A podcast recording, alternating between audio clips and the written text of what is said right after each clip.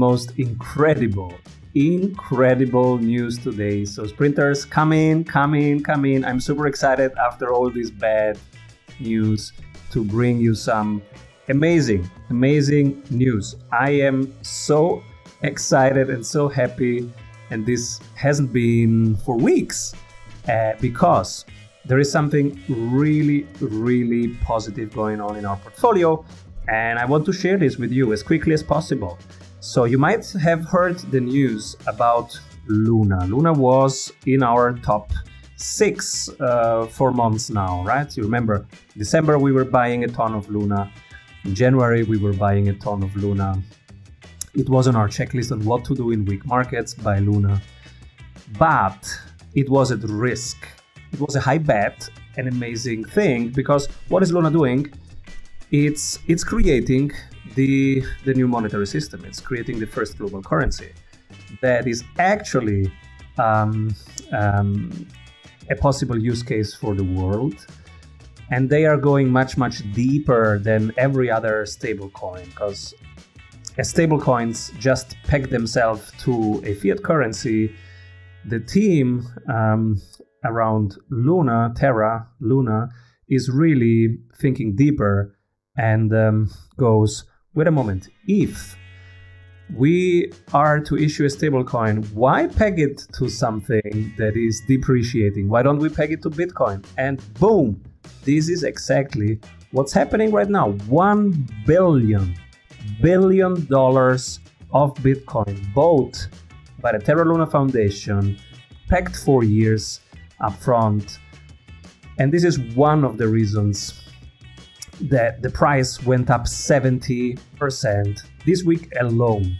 So, a couple days ago in the live session, I shared with you that Luna was my um, one, two, three, four, five, sixth biggest position. Well, it's now my fourth biggest position um, because it exploded 70% and also it's so easy to stake so i didn't sell it in i didn't swing trade it a lot and now it's huge in my portfolio. And um, i guess in many of your portfolios also since we have been talking about luna in january and february basically all the time. So the the really exciting thing that i want to share with you um, is the 1 billion uh, that's coming in uh, they have bought one Bitcoin. We, we, I will show you the details right now. I will show you the whales, who is buying, what does this really mean, what's the ecosystem, and what are possible prices moving forward. Now, the reason why I'm so excited is because it's not just an improvement. So, two weeks ago, the liquidity problem um, that regard with UST was a possible showstopper we were 99% at risk two weeks ago. Then last week, the liquidity problem got solved. Yesterday, we were live on the show, and you guys were asking me, Andreas specifically, thank you, Andreas, um, were asking, what exactly made Luna pump so much this week? And so I went deeper into it, looked into the whole ecosystem, and these are the numbers that I found. And there are a couple elements coming together at the same time right now, and this is what makes Luna both uh, now so, which created the pump uh, this week, which makes it right now very oversold. So don't buy Luna this week. This is financial advice. It's it's over. It's it's over overbought. Sorry, overbought. Of course, it's too expensive now. It's it touches the upper Bollinger Band. Let's go. Let's go to the chart. So if if you have no Luna and you, and you are thinking to enter, um, be careful. This is not the moment to enter after a pump. So short term Luna. Oh, that's Bitcoin. Uh, let's go to Luna. So at first glance, look at all the red. Today everything's red. What's green? Luna. That's what I want to talk to you about because Luna is really the decoupled from Bitcoin right now. It's decoupled from the Nasdaq right now. Uh, Bitcoin is also decoupled from Nasdaq, but just four days long. Three months it was in lockstep, one to one, in lockstep, dancing the same the same dance as the Nasdaq, which we don't want, right? We want um, assets that are decoupled from each other because that's de-risks your portfolio. And so this is the first digital asset that is dancing its own dance. And um, there are reasons to bet on it long, long term. So I will change today my price prediction and my exit uh, price because the fundamentals have changed. And so if you remember, when you have an exit price, you don't touch it because you feel excited. Like right now, I'm excited, and I would say, no, no, no, I don't sell. That's that's something we are not allowed to do in our system. But we are we have the responsibility to change the plan and to change the exit price when the fundamentals change. And in this case, the fundamentals have changed. Because last week we had a liquidity problem. This week we have the, the best liquidity on the planet and maybe in history. So, well, first, it's an historical moment that the world might have a digital asset for the first time. If you remember why the SWIFT, which is a messaging system for banks, was created, is because there was no digital way to do it. And um, now we have the digital possibilities. Bitcoin, first mover, best idea. But as you know, except El Salvador, nobody wants to pay in Bitcoin because you don't want to pay in something that is volatile. Doesn't make sense. Um, you want to pay in something that's stable right? And that's why we pick the fiat currencies. Only problem with them, yes, they are stable, but they are depreciating. So can we build something that is stable and not depreciating? Boom, stable coins came into the world. Of all these stable coins, there is one right now, Luna, that stands out. Well, first of all, this is what happened last week, so it's incredible, right? And um, obviously, don't buy at this point because look where we are. Yes, uptrend, but you're catching the end of the uptrend, right? RSI 56 is too high to buy. Wait for the RSI to go around 30. Wait for uh, MACD confirmation. And ideally, you have the Bollinger Band touching the down downside part of the Bollinger Band. This thing will, will come back down at some point. So if the price today is 90, you might catch it in the in the 80s again.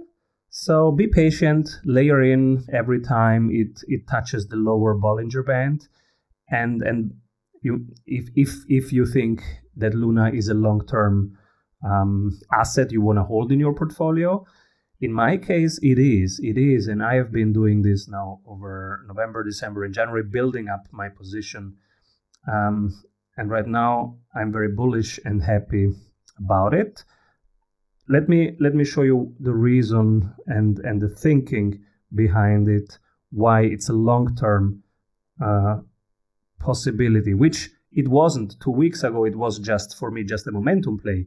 I i went in at 50 i wanted to sell at 98 and um, uh, i was prepared to sell at 98 even if i didn't like it and i shared with you i don't want to sell but i have to sell because of the system right and now the fundamentals have changed. Um, boom, boom, boom. Boom one.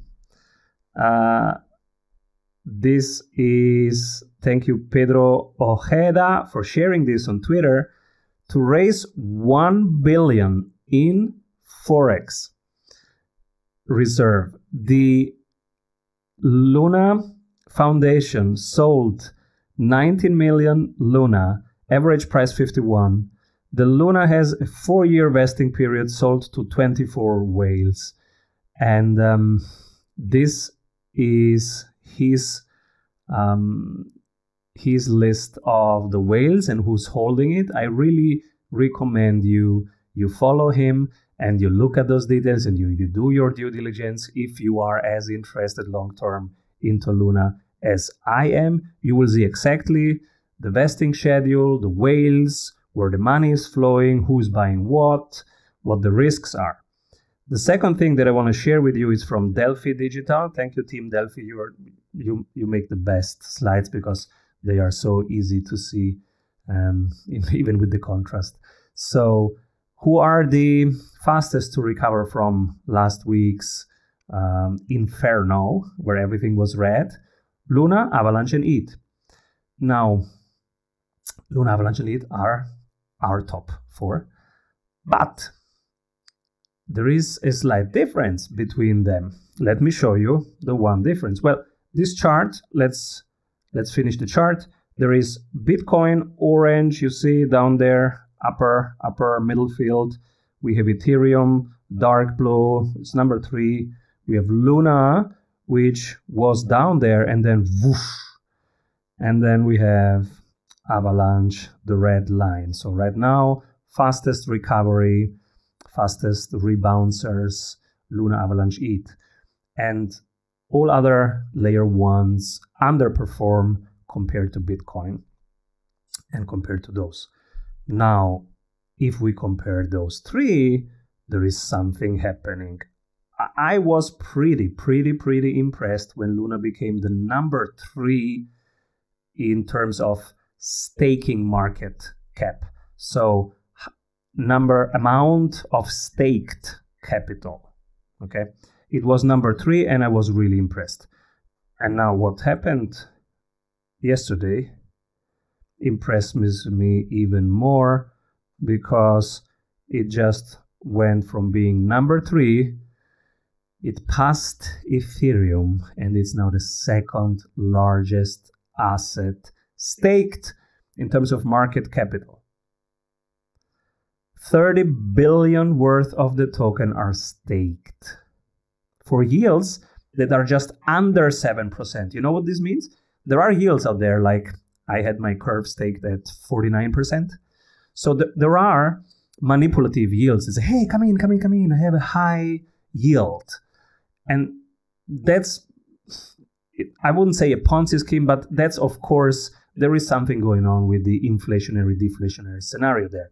That means that they need it. They need that means that they are creating high incentives to enter. And what will they do later when they have to go down with the incentives? Because now they are in the game, now they have to compete, they have to get cheaper, they have to, they have to get down with the incentives, and then they cannot afford to compete.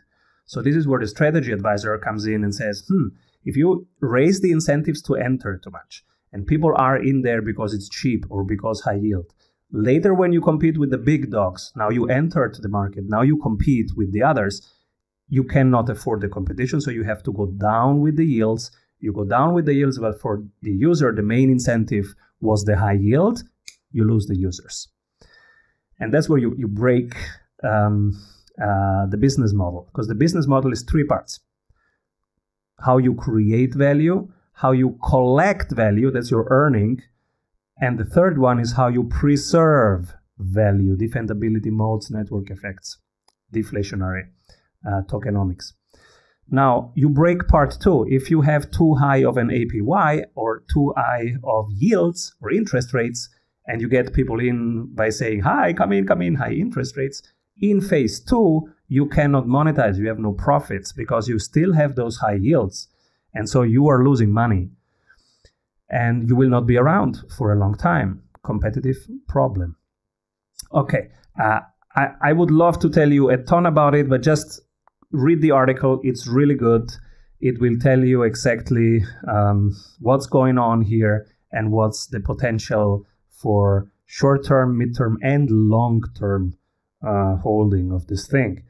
Then, if you don't know what Luna is, here is where you should study it.